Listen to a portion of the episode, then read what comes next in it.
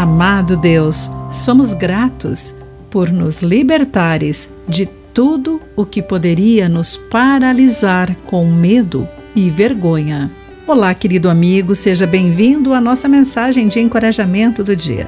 Hoje vou ler o texto de Mônica LaRose com o título Aqui existem dragões? Diz a lenda que nas bordas dos mapas medievais, os cartógrafos demarcavam as fronteiras com as palavras: Aqui existem dragões. Muitas vezes ao lado de vívidas ilustrações dos animais aterrorizantes, supostamente à espreita.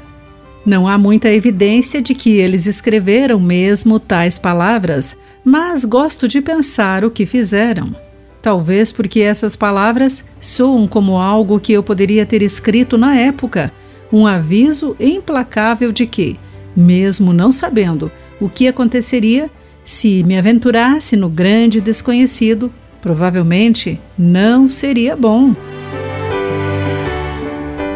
Mas há um problema gritante com a minha política preferida de autoproteção e aversão ao risco é o oposto da coragem a qual sou chamado como cristão, conforme 2 Timóteo capítulo 1, versículo 7.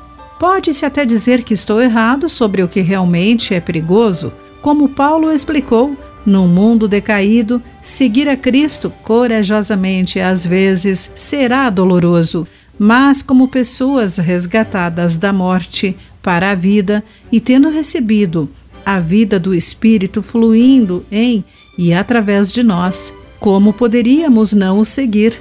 Quando Deus nos dá um presente tão espantoso, a verdadeira tragédia seria retrocedermos com medo. Seria muito pior do que qualquer coisa que possamos enfrentar ao seguirmos a direção de Cristo em território desconhecido. Podemos confiar a Ele o nosso coração e o nosso futuro. Querido amigo, como o apoio e o amor de outros cristãos o encorajam a enfrentar os seus medos? Pense nisso. Aqui foi Clarice Fogaça com a mensagem do dia.